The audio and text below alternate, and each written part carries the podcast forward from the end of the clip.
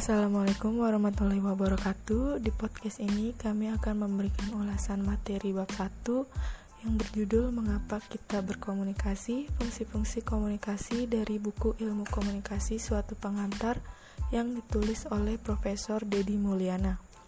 Langsung saja ke materi yang dibahas yaitu fungsi-fungsi komunikasi yang dibagi menjadi empat fungsi. Fungsi pertama, komunikasi sosial, yang kedua, komunikasi ekspresif, yang ketiga, komunikasi ritual, dan yang keempat, komunikasi instrumental. Fungsi pertama yaitu komunikasi sosial. Fungsi komunikasi sosial setidaknya mengisyaratkan bahwa komunikasi penting untuk membangun konsep diri kita, aktualisasi diri, untuk kelangsungan hidup, untuk memperoleh kebahagiaan, terhindar dari tekanan dan ketegangan, antara lain lewat komunikasi yang menghibur, dan memupuk hubungan dengan orang lain. Orang yang tidak pernah berkomunikasi dengan manusia bisa dipastikan akan tersesat karena ia tidak sempat menata dirinya dalam suatu lingkungan sosial. Komunikasilah yang memungkinkan individu membangun suatu kerangka rujukan dan menggunakannya sebagai panduan untuk menafsirkan situasi apa pun yang ia hadapi. Fungsi komunikasi sosial bisa terbentuk dengan adanya pembentukan dari dalam, pembentukan konsep diri, pernyataan eksistensi diri, dan untuk kelangsungan hidup, memupuk hubungan, dan memperoleh kebahagiaan. Yang pertama ada pembentukan konsep diri. Konsep diri adalah pandangan kita mengenai siapa diri kita, dan itu hanya bisa kita peroleh lewat informasi yang diberikan orang lain kepada kita. Manusia yang tidak pernah berkomunikasi dengan manusia lainnya tidak mungkin mempunyai kesadaran bahwa dirinya adalah manusia kita sadar bahwa kita manusia karena orang-orang di sekeliling kita menunjukkan kepada kita lewat perilaku verbal dan nonverbal mereka bahwa kita manusia. Melalui komunikasi dengan orang lain, kita belajar bukan saja mengenai siapa kita, namun juga bagaimana kita merasakan siapa kita.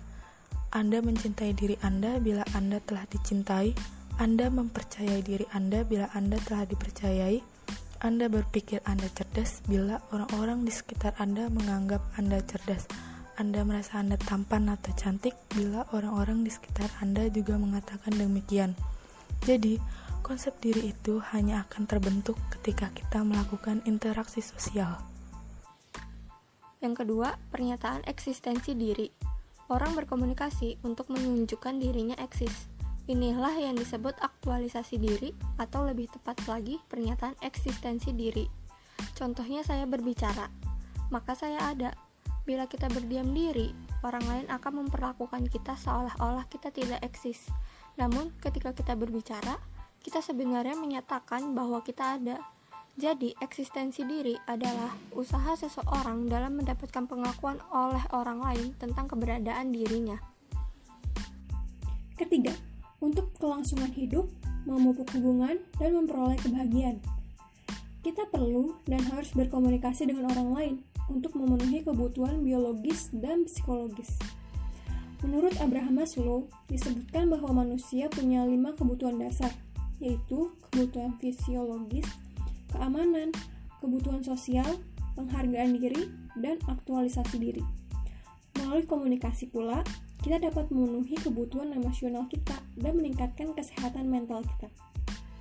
Kita belajar makna cinta, kasih sayang, simpati, rasa hormat, rasa bangga, bahkan iri hati dan kebencian. Melalui komunikasi dengan orang lain, kita dapat memenuhi kebutuhan emosional dan intelektual kita dengan memupuk hubungan yang hangat dengan orang-orang di sekitar kita. Komunikasi sosial mengisyaratkan bahwa komunikasi dilakukan untuk pemenuhan diri, untuk merasa terhibur, nyaman, dan tentram dengan diri sendiri dan juga orang lain. Fungsi kedua yaitu komunikasi ekspresif. Komunikasi ekspresif adalah suatu bentuk komunikasi di mana bentuk informasi yang disampaikan tidak dalam bentuk lugas.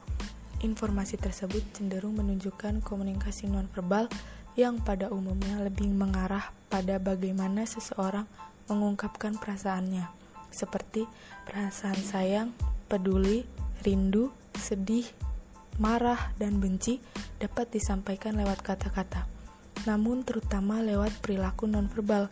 Jadi, komunikasi ekspresif itu bagaimana seseorang mengungkapkan perasaannya dan memberikan informasi selain verbal. Fungsi ketiga, komunikasi ritual. Merupakan sebuah fungsi komunikasi yang digunakan untuk pemenuhan jati diri manusia sebagai individu, sebagai anggota komunitas sosial, dan sebagai salah satu unsur dari alam semesta. Komunikasi ritual ini kadang-kadang bersifat mistik dan mungkin sulit dipahami orang-orang di luar komunitas tersebut. Kegiatan ritual memungkinkan para peserta berbagi komitmen emosional dan menjadi perekat bagi kepaduan mereka juga sebagai pengabdian sebagai kelompok.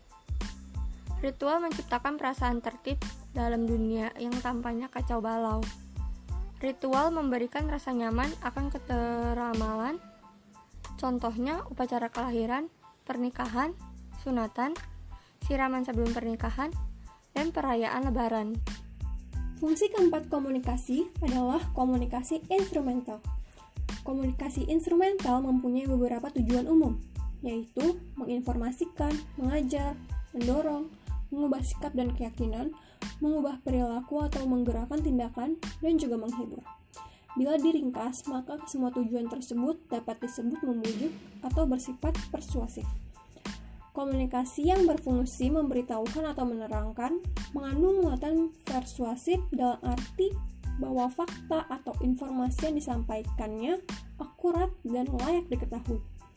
Contohnya, ketika seorang dosen menyatakan bahwa ruang kuliah kotor, pernyataannya dapat membujuk mahasiswa untuk membersihkan ruangan kuliah tersebut.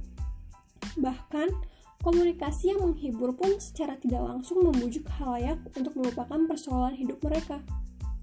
Komunikasi berfungsi sebagai instrumen untuk mencapai tujuan-tujuan pribadi dan pekerjaan, baik tujuan jangka pendek ataupun tujuan jangka panjang.